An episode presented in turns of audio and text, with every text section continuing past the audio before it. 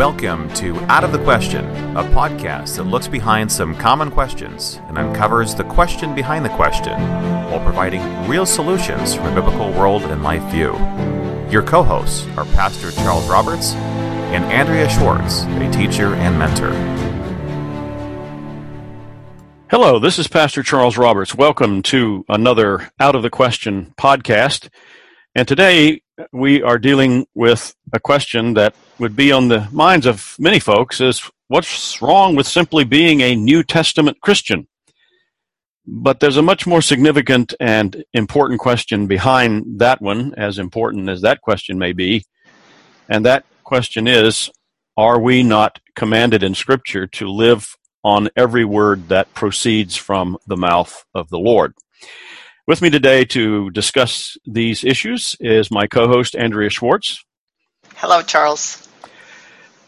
Well, what do you think about this, Andrea? This is uh, a pretty big ticket issue. Uh, people today talk about, a lot of people, a lot of evangelicals, well, we're New Testament Christians. We want to follow what Jesus says and all that sort of thing. What about, what, what do you see are some of the issues relating to this?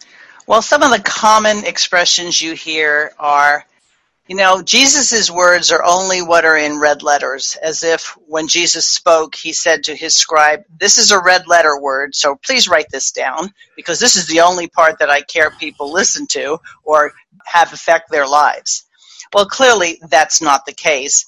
And if we even look at the demarcation between the Older and the Newer Testament, we talk about those things in terms of convenience. The apostles didn't speak about the book of Leviticus, chapter 12, verse 6.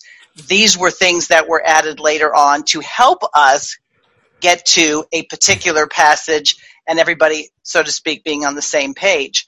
So when Jesus is referring to the Word of God and every word that proceeds out of the mouth of God, it was understood then, and he most definitely meant that which we would call the Older or the Old Testament.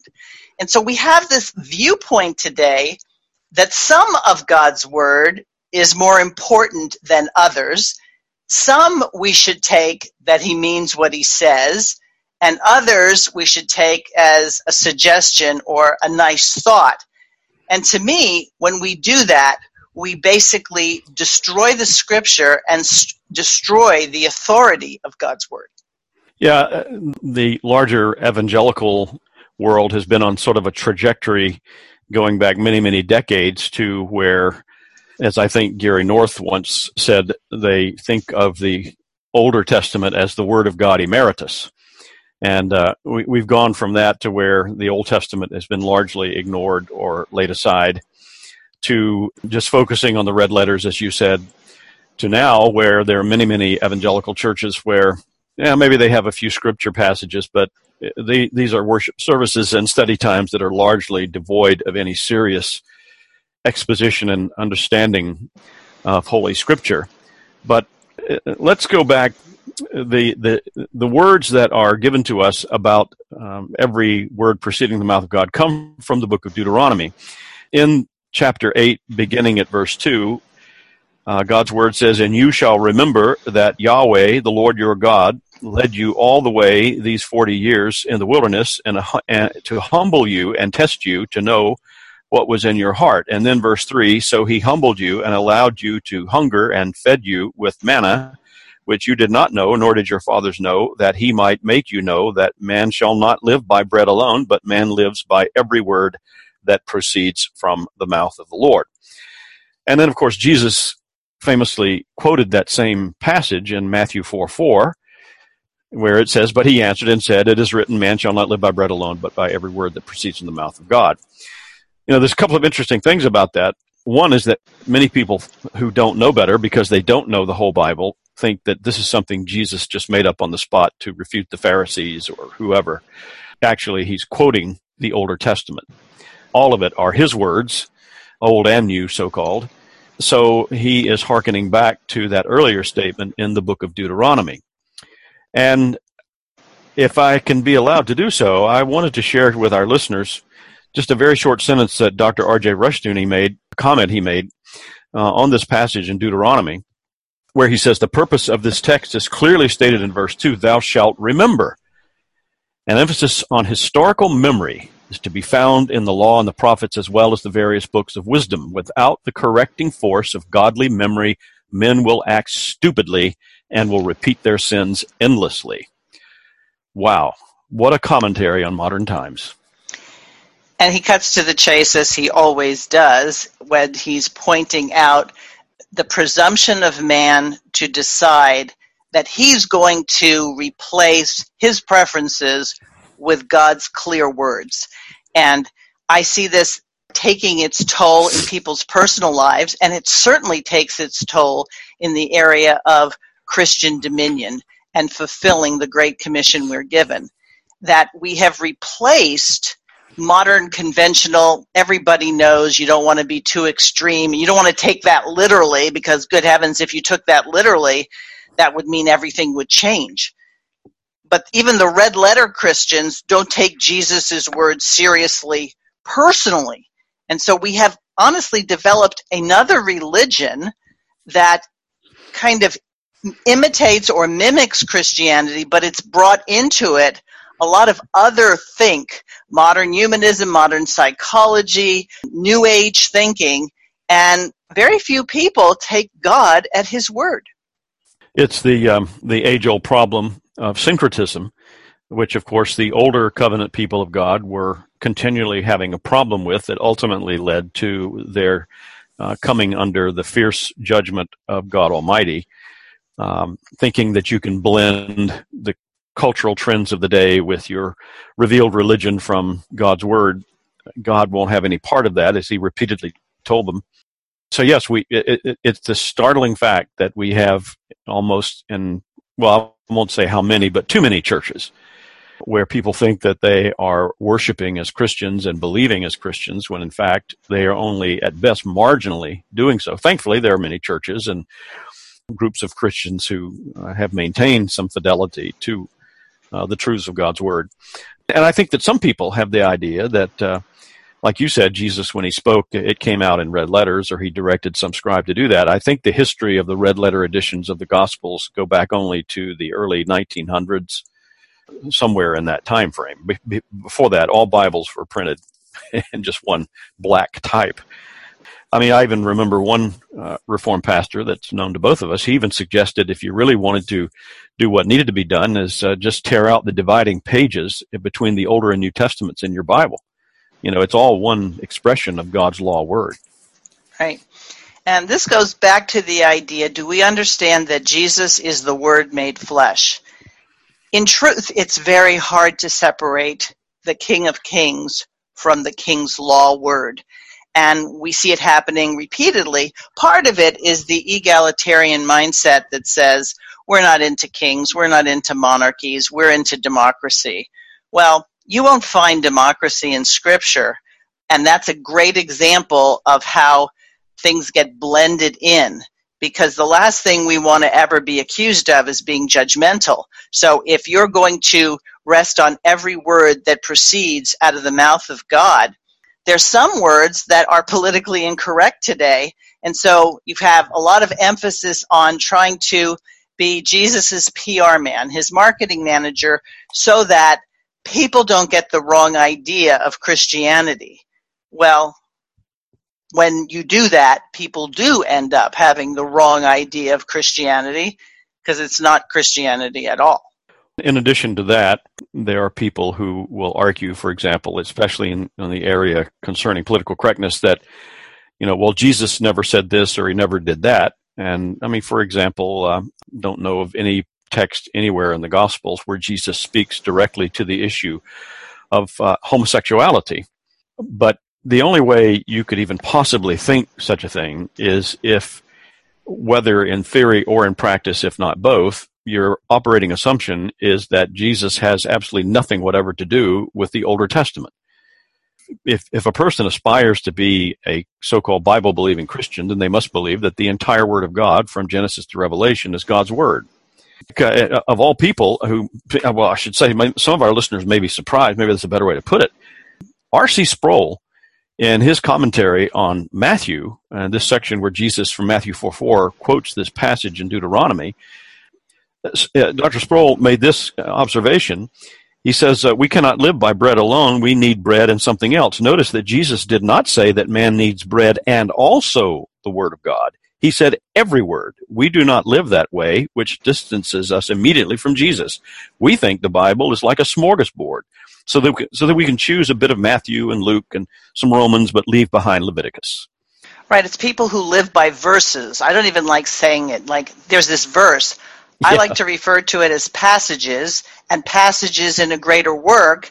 And as the expression goes, if you take a text out of context, you have a pretext. So you can get any text to say whatever you want. The, the most famous one is that the Bible says there's no God.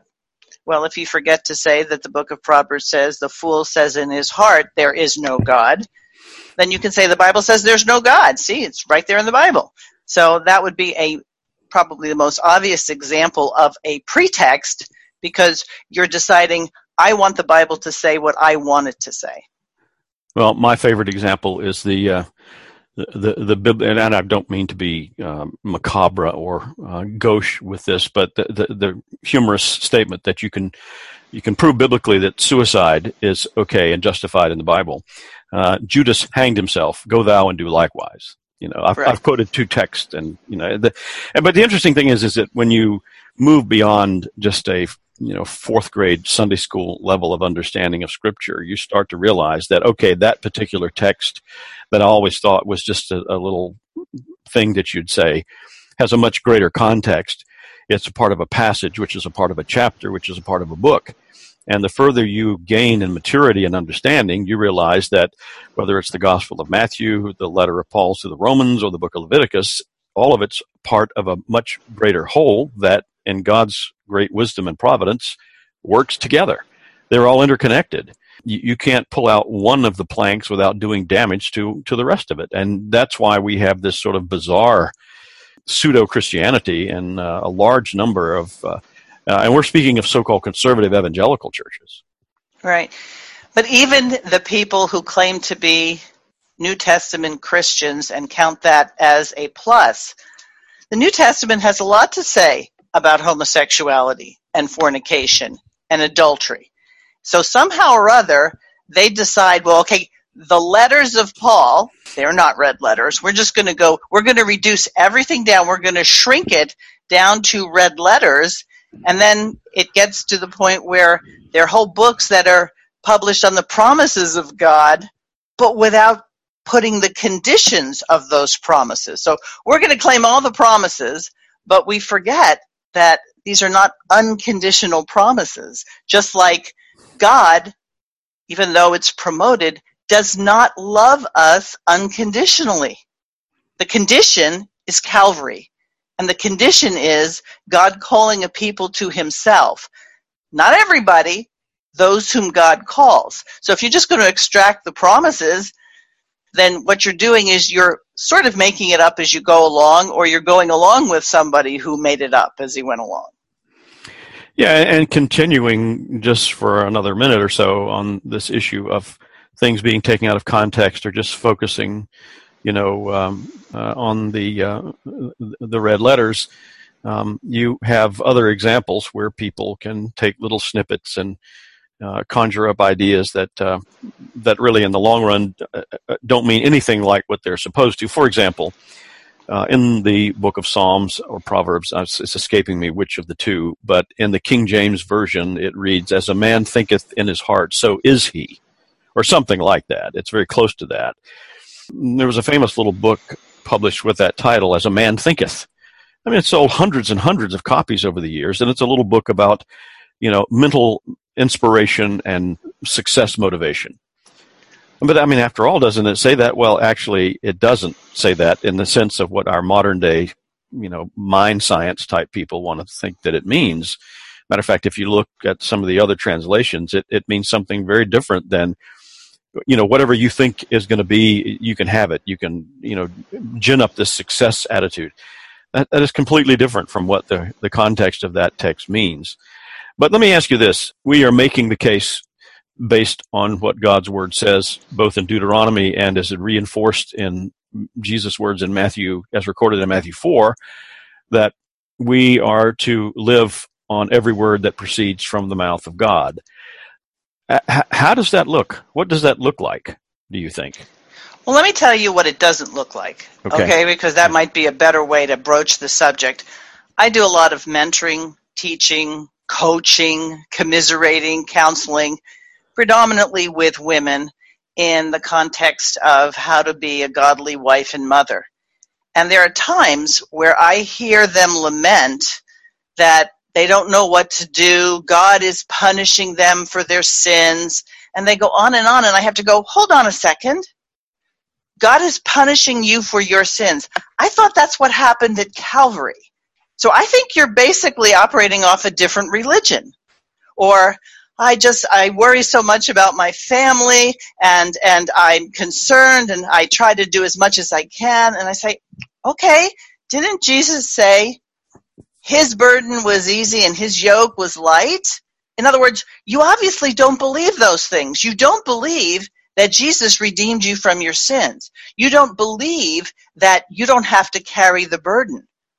You obviously don't believe Psalm 127 that says, unless the Lord build the house, they labor in vain that build it.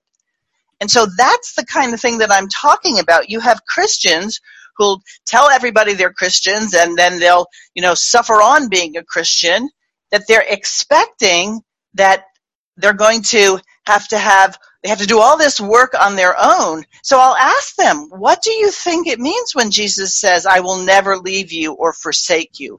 or if God be for you, who can be against you? I don't think you believe him because you're acting quite contrary to those words.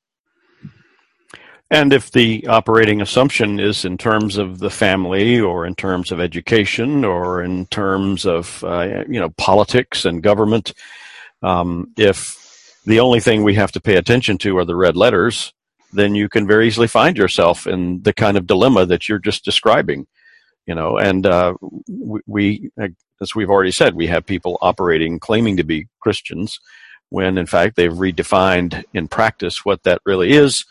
And so, therefore, when the rubber meets the road and the crises uh, arise in any of these areas that I just mentioned, then if they don't know the words that proceed from the mouth of God, they will find them somewhere else. Either they will mistake them from something taught by Scripture because some phony preacher or teacher has told them that, or uh, they'll listen to Oprah Winfrey or Wayne Dyer or whoever the latest trendy Dr. Phil, uh, who will give them some mushy substitute. Uh, but this is this is the challenge.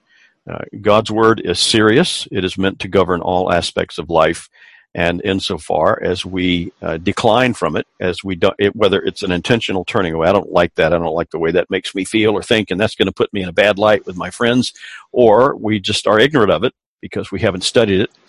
Then, when, as I said, the challenges and crises of life inevitably come, Uh, if we don't have that word, if all we have is mush and nonsense, we won't survive. But praise God by His Spirit, if we are open to his leading, he has given us his word and his truth as a means by which we can live and flourish. And as Jesus said, live life to full abundance.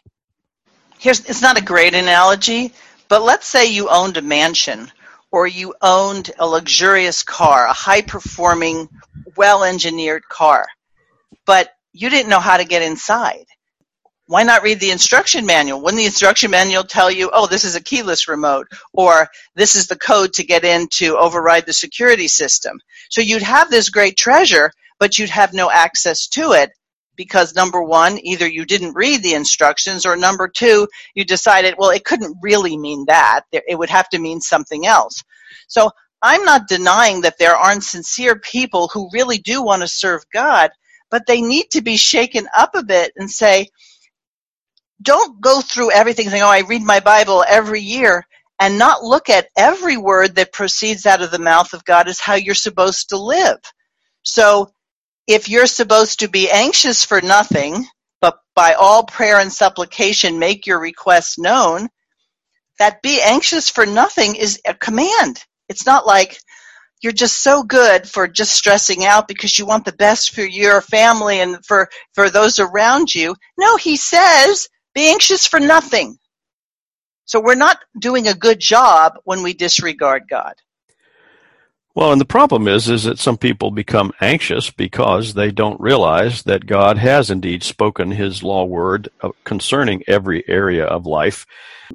So they feel like that either there's no no trustworthy word to rely on, uh, or they've got to find some solution that it never occurs to them that God's word has spoken it. You know, somewhere you may you may remember this I don't know if it was a title of an article. I think it was an article maybe in uh, the Chalcedon Report, Faith for All of Life uh, magazine, but it was called um, something like the word of the lowest, com- every word of the lowest common denominator. you know, and I don't think Dr. Rushdoony wrote it. Someone wrote that with that title, and uh, it, it, it all comes down to that in in some measure for people. But I I want to get back to this issue we've been talking about too about how this downgrade and decline in people's uh, understanding of how God's word speaks to every area of life and how you know every word that proceeds from his mouth is something that binds us and that we are accountable to you know how do we get in this situation well think of it this way if to use another analogy if you bought some new device whether it be a phone or a digital camera and you were having a problem with it wouldn't you want the the input from somebody who really really knows about that device someone who spent time studying it, who's been certified as a mechanic or a, a repair person, uh, rather than say uh, re- talking to your friend who has the same camera. Well, that may be of some help, but they don't have the kind of training as the so-called expert. See, uh, now the, the, analogy comes in in the church world, where or compare it to say a medical doctor. That's another area where if you have a problem with your health, well, you want the input of a, someone who knows medicine, uh, who knows health issues uh, as opposed to l- looking up something on the internet or talking to a friend who had the same ailment. Again, those may be okay, but I think most of us, when we're facing really, really big ticket issues with our health, we want to know we're getting the kind of insight we really need. And, you know, a doctor is someone who is trained he or she goes to um, college and then medical school. They have to do their boards and get certified. They have a certain amount of internships they do at a hospital and all this sort of thing.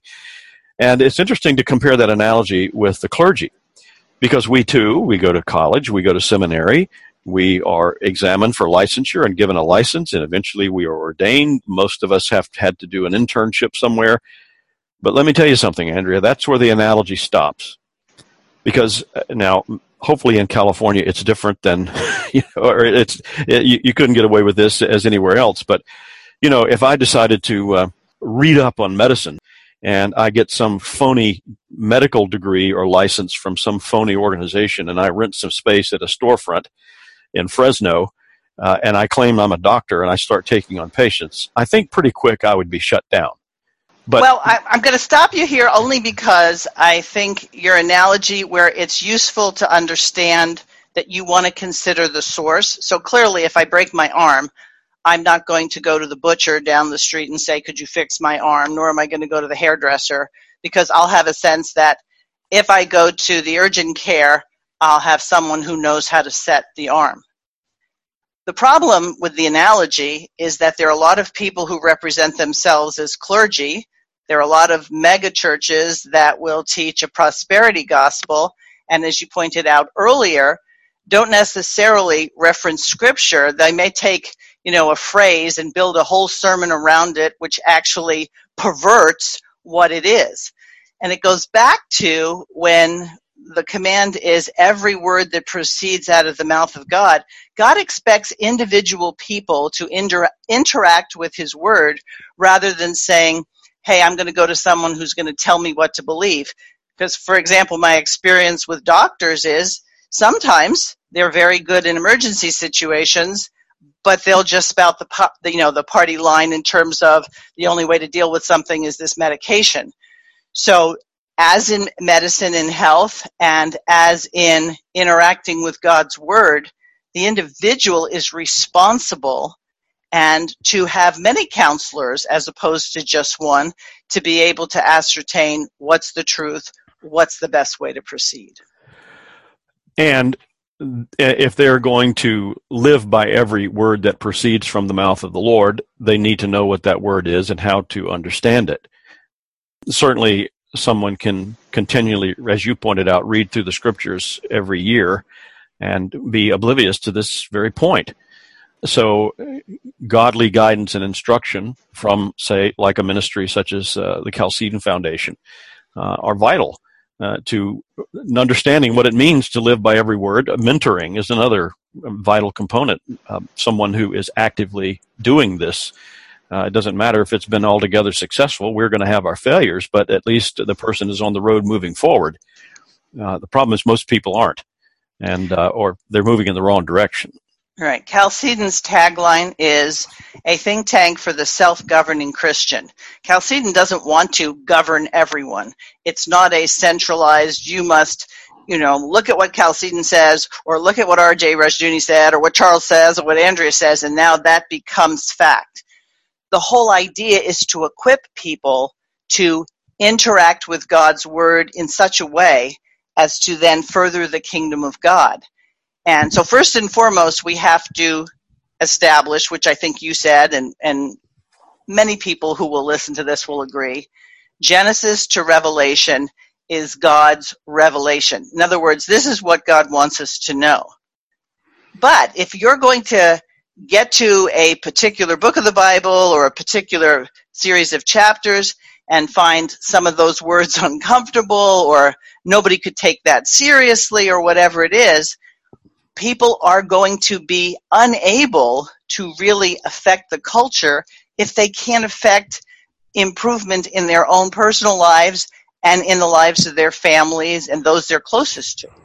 So then they will look for some guru who will tell them how to lose weight, how to be strong, how to avoid cancer, whatever it's going to be. But if they don't have a grounding in God's word, how will they know if somebody is promoting something that's genuine, that's going to be successful, and is even in line with Scripture. And that goes back to the foundation of one of the key points of God's Word, and that is that the family is the source and the central institution in which this should begin to flourish and uh, by which the person is taught to govern themselves according to God's law and His Word. And if it is lacking there, then it's going to be challenging at the minimum uh, to surmount that. It certainly can be, but godly instruction in the home is one of the most vital, important parts of uh, understanding what it means to live and feast on every word that proceeds from the mouth of the Lord. And I don't know why parents think that clergy need to be trained, plumbers need to be trained, doctors and lawyers need to be trained. Parents need to be trained. Well, do you go to parenting school?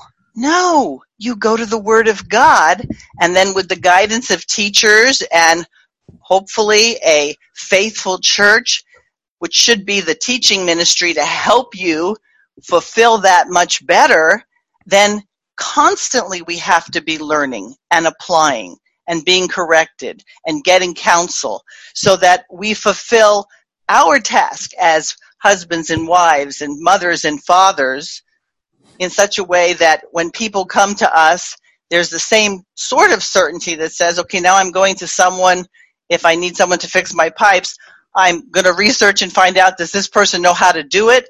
Do I get recommendations? In other words, living life on the family level has to be something that we're constantly equipping ourselves with. It just doesn't happen. You wake up one day and I'm now a good parent. And you know, we talked about what does it look like uh, when you live by every word that proceeds out of the mouth of the Lord, and we are approaching that from the standpoint of, well, this is what it looks like when you don't.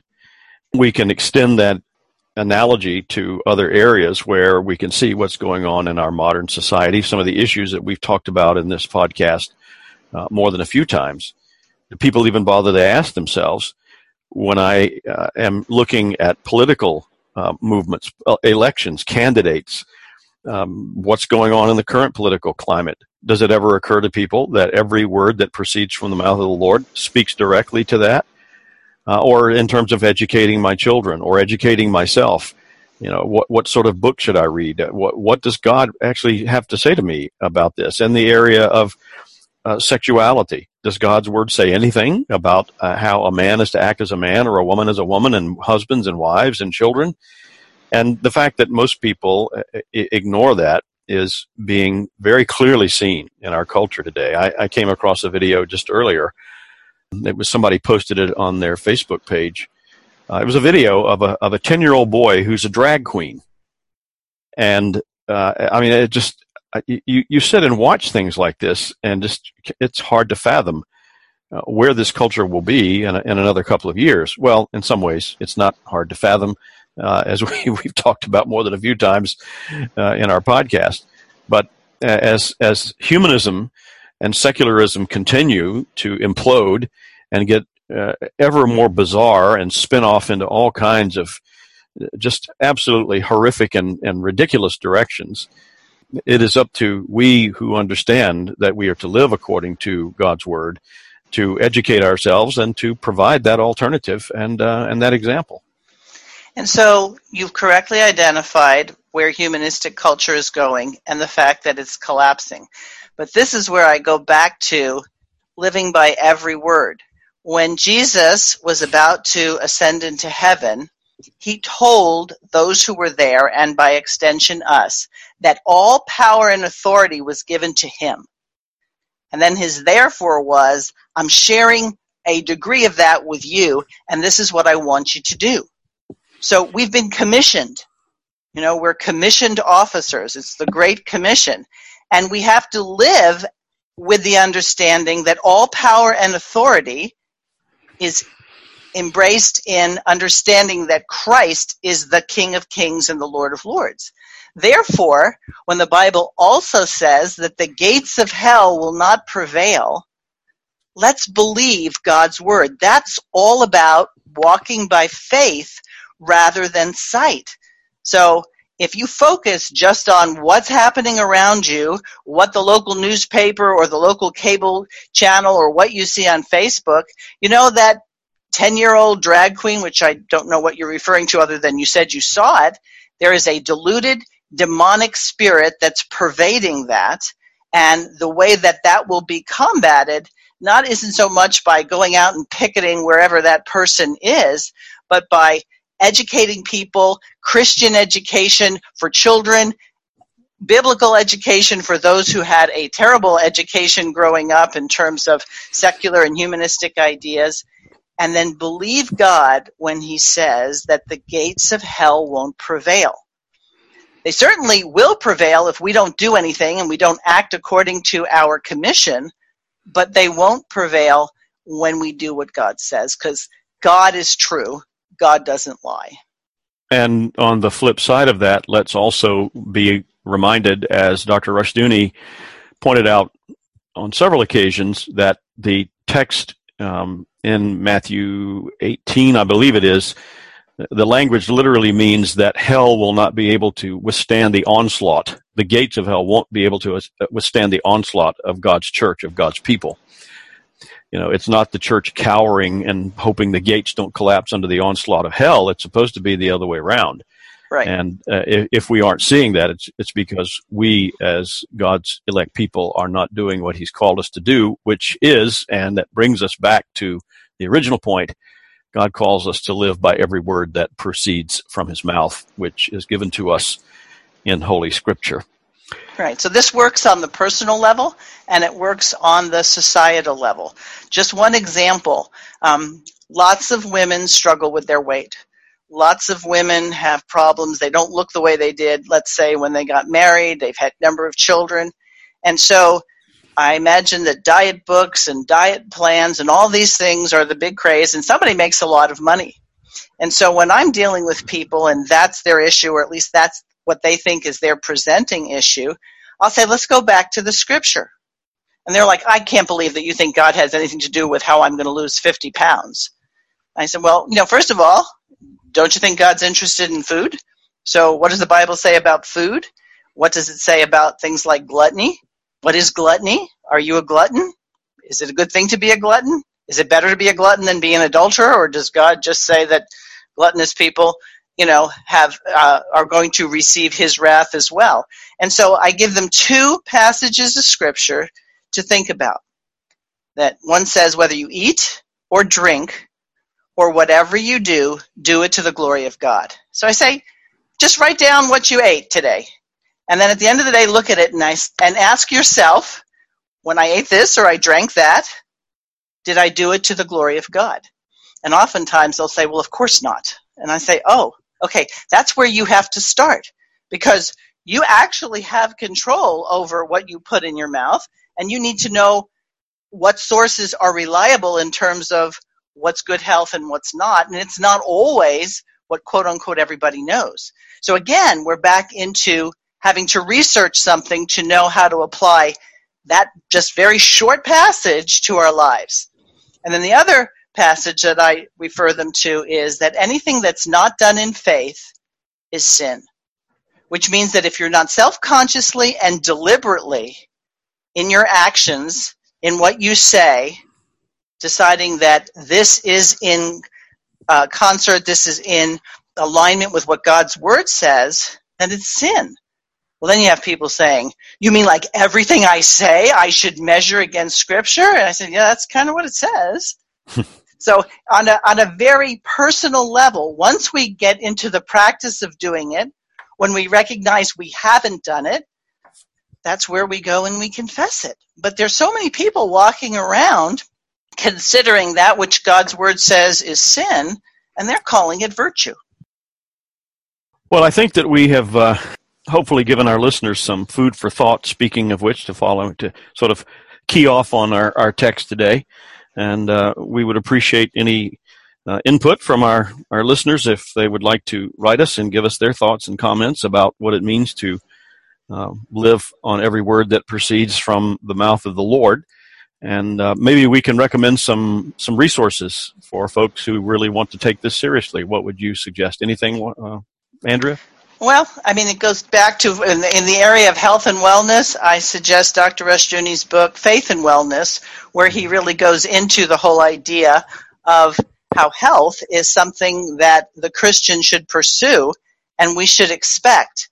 And that when we see the contrary, that it has to do with either us as individuals or societally failing to abide by what God says. Knowing full well that there's going to come a time where we pass, but the philosophy being that we should pursue health as much as possible so we can continue to be active members of the kingdom of God and working to further it. And then, of course, any um, delving into biblical law so that you will know what the every word is that proceeds out of the mouth of God in terms of understanding what God commands us to do. And that, of course, would be any of the three volumes of the Institutes of Biblical Law. And in addition to those resources, um, I would heartily recommend to our listeners uh, the uh, I think it's seven volumes, uh, a word in season. These are, are, are, daily messages that can be used as devotions, but they are an excellent example. Uh, most of them are only maybe two or three pages at the longest of how uh, every word of, of the Lord is applied in areas of life uh, from family, church, state, uh, entertainment, television, uh, just any and everything. This ranges across a massively wide area of topics and issues, and um, an easy to read format. So uh, get all seven volumes. It's it's a marvelous resource to have. Excellent. And when you're reading this, you'll see it. Um, obviously, it's posted somewhere. I usually put the uh, resources links to them, so it's easy for you to find. And let me say that, as Charles had said, if you want to communicate with us directly, out of the question podcast at gmail.com is the best way to do it, where we'll consider not only your reactions and input to what we've talked about, but additionally, if there are subjects that you would like to see us cover. Well, with that, we'll thank our listeners for tuning in today, and we will look forward to our next podcast. Until then, thank you, Andrea. Thank you, Charles. Next time. Thanks for listening to Out of the Question.